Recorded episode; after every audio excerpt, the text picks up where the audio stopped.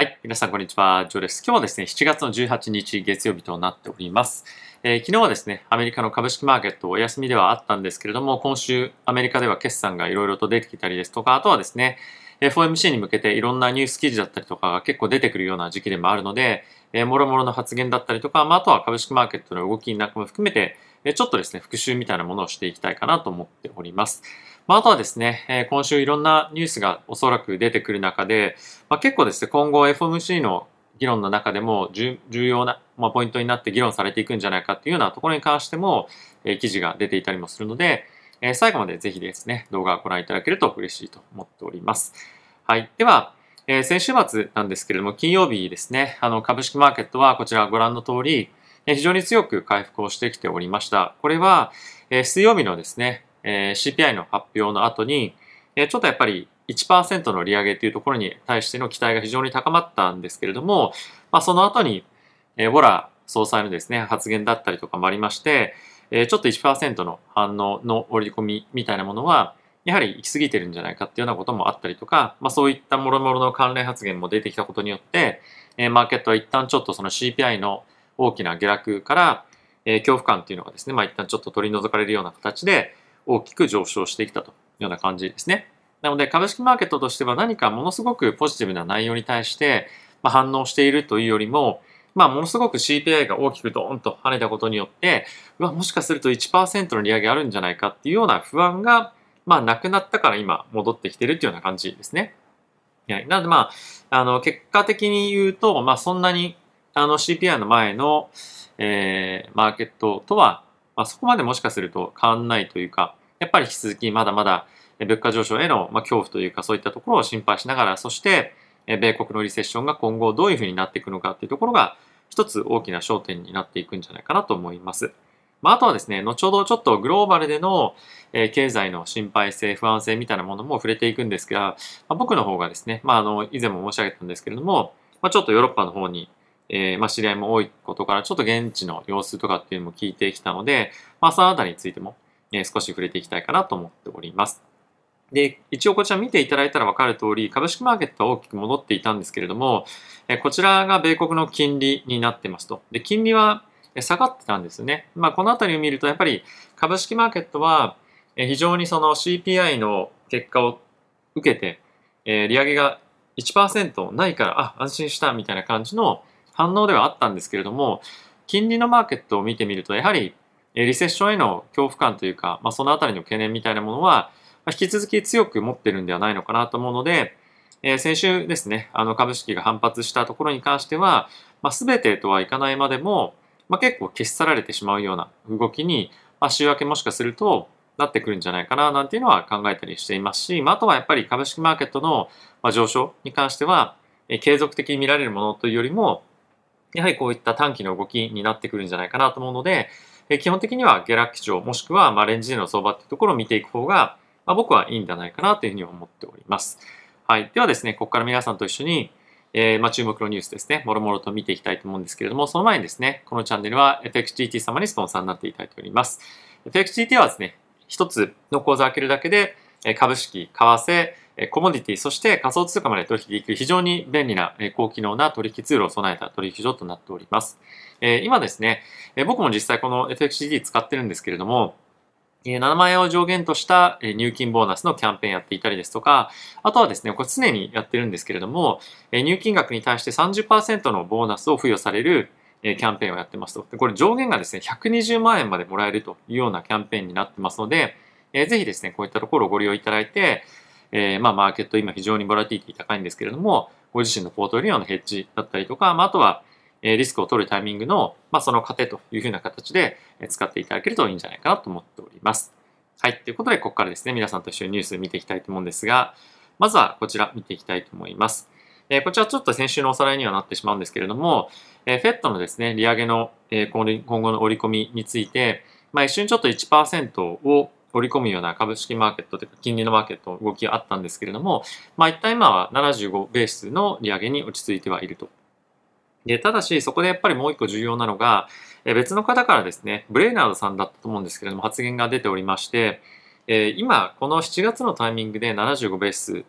え上げる。そして、その後に、もう少し高く利上げをやっていくっていうことと、今ここで1%上げて、で、その後もう少し上げて75ベースもしくは50ベースでやっていくっていうことに関しては、まあ、そんなに変わんないんじゃないかと。なので、どこのタイミングでこの1%分の利上げ、まあ、この追加の25ベース分の利上げですね、を織り込むのは、まあ、今でも後でも大して変わんないんじゃないかっていうようなことを言っていたんですね。で、それって別の言い方をすると、引き続き利上げ幅に関しては、えー、結構やっぱりアップサイドを見ていく可能性がありますよと。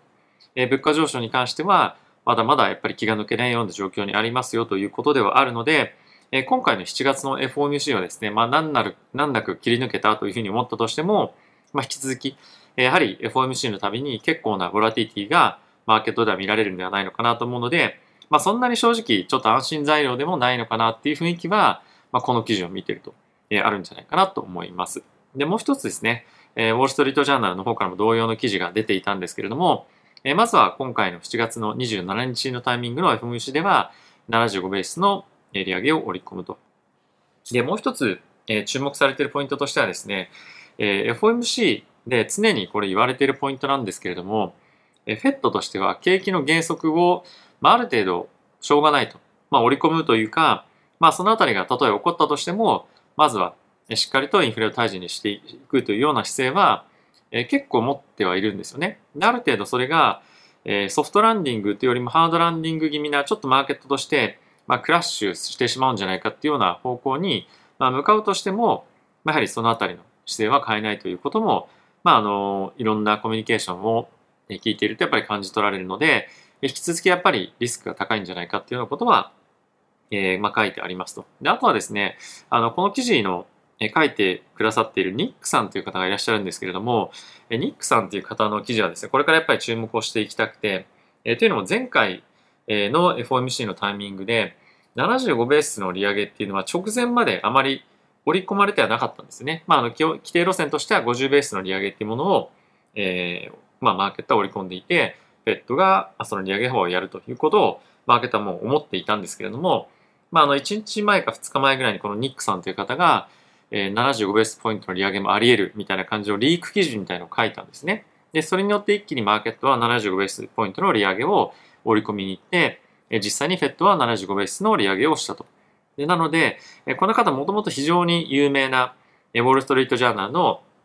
まあ、フェットの関連記事を書く人で非常に有名なんですけれども、まあ、結構連日記事を書いていまして、この方の記事がですね、今後さらに注目を集めるタイミングっていうのが多くなってくるんではないかなと思うので、まあ、結構この方の記事が出れば、えそのタイミングで皆さんにちゃんとお伝えをしていこうかなというふうには思っております。はい。で、えもう一つそのあのことについてやっぱり見ておきたいのが、え今後のですね、物価上昇がまだまだ続くかどうかっていうところですよね。で、え実際にですね、今の、あの、まマーケットの需給とかっていうのを見てみると、若干ですね、あの、物が足りないという状況に関して、前までよりも、まあ、逼迫感がなくなってきてるんじゃないかっていうのが、えこの記事になっていますとで。具体的にどんなところを見ながらそういう話をしているかっていうと、これ中国からの、え貿易の際にですね、発生する、え船の、えー、まあ、運ぶための価格と、えー、まあ、あとはその中国からアメリカと中国からヨーロッパの価格ですね。で、中国からアメリカがこの黒で、中国からヨーロッパはこの黄色なんですけれども、まあ、徐々に徐々にですね、え物資がしっかりと、まあ、あの、輸送されることになったりとか、あとはその、まあ、タンカーっていうんですかね、まあ、その、船の中のキャパシティみたいなものも、まあ、徐々にあの少し減ってきてるということも、まあ、需要が減っていくことだと思うんですけれども、え価格がやっぱり徐々に落ちてきたと。で、これってどういうことを示すかっていうと、今申し上げたように、え、需給が少し良くなってきてるとか、まあ、あとは実際にそのデマンドっていうんですかね、その消費者側の、えー、まあ、消費意欲みたいなものも、少し落ち着いてきてるんじゃないかっていうような分析もこの記事の中ではされていました。で、今後ですね、おそらく焦点になっていくのは、じゃあこういったサプライの方向性ですね、供給側がある程度、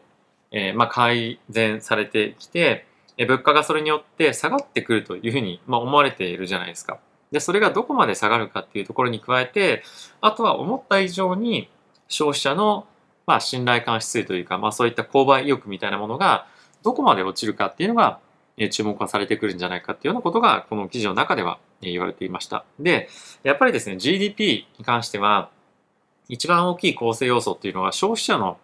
えー、まあ、あの消費なんですよね。個人の消費っていうところなので、えそこはですね、思った以上に減速したりとかすると、思った以上のその GDP の下落だったりとか、下方修正みたいなところにつながってくるので、このあたりのニュース関連記事っていうのは、今後も注目をして見ていきたいかなと僕は思っております。はい。で、そんな中、え直近ですね、非常に重要なのが、え株式マーケットでの企業の決算ですね。え先週から JP モルガンから決算が始まって、え思ったよりも良くない数値っていうのが出てきたんですけれども、え今週はですね、もっと幅広い、え企業の、えまあ、決算っていうものが出てきますと。で、それの、えタイミングでやっぱりマーケットとして気にされているのが、意外と、まあ、決算の今の、え下方修正みたいなものがですね、これまでずっとされてないんですよね。この決算の前のタイミングで。なので、この決算の発表のタイミングで企業が現在と同じガイダンスを維持できるのかどうかっていうところが大きな注目になってくると思います。でもしかすると今回の決算に関しては、まあ、非常にいい決算が出るかもしれないんですけれども、まあ、正しい今後のリセッションだったりとか、マクロの市場環境の悪化っていうものを織り込んでいくと、ガイダンスを引き下げなければいけないという企業が出てくる可能性がありますね。で、そうすると今の決算がいいが、いい、よかろうがよく前が、え、株価が下がっていく可能性がありますよと。で、マーケットは今まさにそこを、え、注目をしていて、え、基本的には下がる方向に、え、かけてる、まあ、人というかファンドも多いんじゃないかなと思うんですが、まあ一番の焦点は、え、そこになるんじゃないかと。で、プラス今マクロの環境としては結構ですね、あの、不安定要素みたいのがなくなってきてはないんですけれども、この不安定な環境に、ま、結構投資家が慣れてきてると思うんですね。なのでまあちょっと悪いニュースが出たからといって、株式マーケットだったりとか、まあいわゆるその暴落、直近の安値を割っていくみたいなことっていうのが、なかなか起こりづらいので、もし大きな何か下落が起こるとしたら、この米国企業の決算の引き下げみたいなものになるんじゃないかというふうに言われています。で、ちなみにですね、今週どういった企業の決算があるかというと、月曜日、まず金融機関で、ゴールドマン・サックス、バンコム・アメリカ、あとは IBM なんかもありますね。で、あとは火曜日に関しては、ジョンソンドジョンソン、ネットフリックス。まあ、このあたり非常に重要な会社になってくるんじゃないかなと思います。あとは水曜日に関しては、まあ、大注目、テスラですね。まあ、このあたり大きくマーケットにはインパクトあるんじゃないかと思うので、まあ、ぜひ注目をしていきたいかなと思います。まあ、あとはユナイテッドアラインなんかに関しては、結構この、ここ最近非常に、まあ、飛行機業界がですね、マーケット戻ってきたみたいな話もあったりとかするので、まあ、そういった個人の消費が、ま、しっかりと活発に行われているかどうかっていうのを確認する上でも非常に重要なのかなと思っています。はい。あとはですね、木曜日に関しては結構大手の企業で、え注目をされることも多い、まあ、あの、AT&T。まあ、これであの電話の会社ですね。まあ、電話とか、まあ、ネットとかそういったものを提供している会社になっています。日本で言うと、まあ、ドコモみたいな会社ですね。ドコモとか NTT。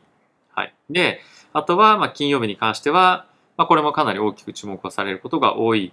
アメリカンエクスプレスと、あとはベライゾンという会社が控えております。まあ、あとは一応経済指標という観点では、非常に重要なのが、まあ、ハウジングスタート。これがですね、住宅の着工件数というところになってくるので、まあ、どれだけ住宅の購入が、あの、まあ、購入じゃなくて、あの、建設、まあ、会社がどれだけ、まあ、住宅をですね、作るかですね。まあ、これが弱くなってきたりすると、やはり、まあ、需要の方も少し減ってきてるんじゃないかっていうような予想も出てくるので、マーケットとしては不安定に少しなる可能性もあるかなと。あとはもう一つ注目なのが、水曜日にあります、こちら、イグジスティングホームセールスとあるんですが、これはまあ中古の住宅の販売の件数ですね。こういったところが、ま、今のマーケットでどういうふうな推移をしているかっていうのは結構大きなポイントには今後なってくるかと思いますので、このあたりを週明けはですね、注目をして見ていきたいかなと思っております。はい。あとはですね、面白いなというふうに思った記事があるので、ちょっとご紹介させていただきたいんですけれども、引き続きドルがですね、順調にあの高くなってきている中で、え、その他の、まあ、諸々の国々の今、経済状況が非常に悪化をしてきていると。で、特にちょっとお伝えをしたいなと思ったのが、え、ヨーロッパの方の、え、ま、経済状況になっています。で、今、ま、世界中でまたコロナが流行ってきていることによって、えー、いろいろとですね、まあ、ロックダウンまではいかないまでも、まあ、結構その動きに規制が出てきたりしていますと。で、僕の、弟がですね、ヨーロッパの方で、まあ、今、あのまあ、いろんなビジネスをやっていて、え結構ですね、その生活の中で、レストランがですね、本当に本当に毎日毎日、あの、不定期で休みをしないといけないような状況になっていると。っていうのも、えー、従業員が出てこれなくなったりとか、まあ、一旦感染をすると症状はそんなに重くないんですけれども、まあ、やっぱり他人に移してしまうので、まあ、1週間外に出れなかったりとかするんですよね。やっぱりそういったことが、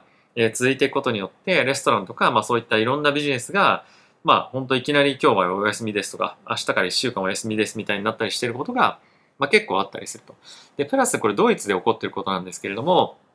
えー、ちょっと前までですね、やっぱりそういったレストランとか飲食店をサポートをするために、えこれまで税金をですね、半分ぐらいにしてたんですね。で、それが、え、来月からだったと思うんですけれども、通常の、えー、タックスに戻しますと。なので、まあ、ここ1年間、2年間ぐらいですかね、ずっと半分ぐらいの税金でやっていたものが、まあ、いきなり倍に跳ね上がると。で、そうするとやっぱり今のビジネスの形態だと、難しいよねっていうところも実際に出てくるんじゃないかなと。で、かつ、さっき申し上げたように、ビジネスが普通に普通のスケジュールで行うことができなかったりとか、あとはなかなか従業員を確保することができないことによって、オペレーションが制限されてしまったりとかっていうのもあるので、まあ、結構ですね、思った以上に経済へのインパクトみたいなものが、まあ、もちろん飲食店だけでなくて他のビジネスでもそうだと思うんですけれども、まあ、結構出てくるんじゃないかなと僕は思っています。で、そうなってくると、やっぱり ECB、まあ、ヨーロッパの方では、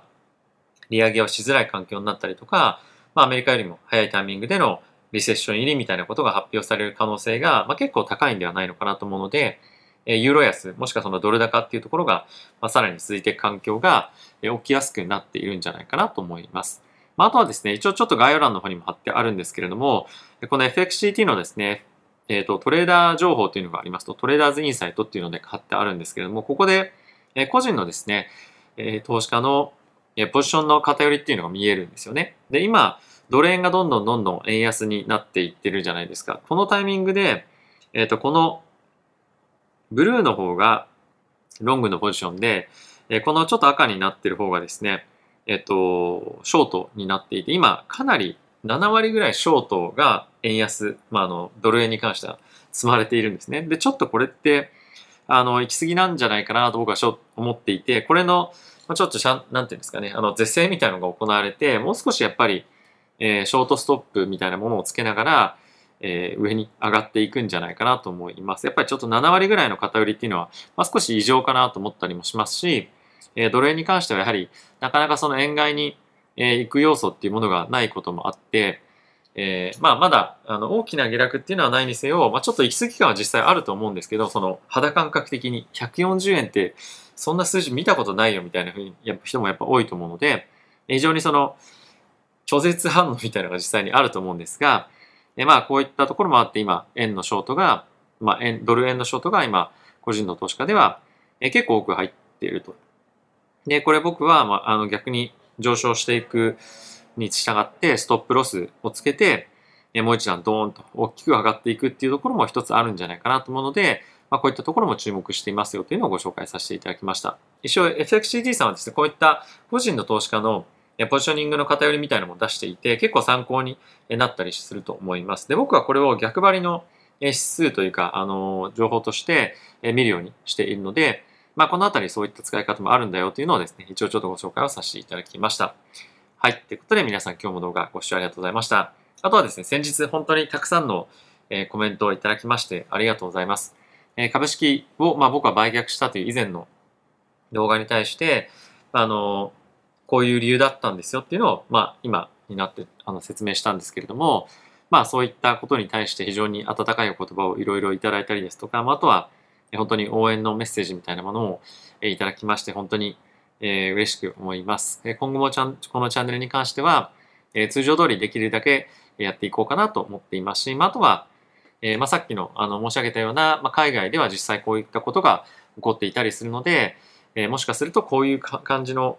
状況に今後なるんじゃないかみたいなものを、まあ、る程度お伝えできることも増えていくんではないのかなと思うので、えー、ぜひですね、今後もそういった点についても、え、楽しみにしていただけたらなと思っています。え、先日のその株式売却しましたっていう動画まだ見てない方はぜひ見ていただけると、え、嬉しいかなと思っております。はい。ということで、皆さん今日も動画ご視聴ありがとうございました。また次回の動画でお会いしましょう。さよなら。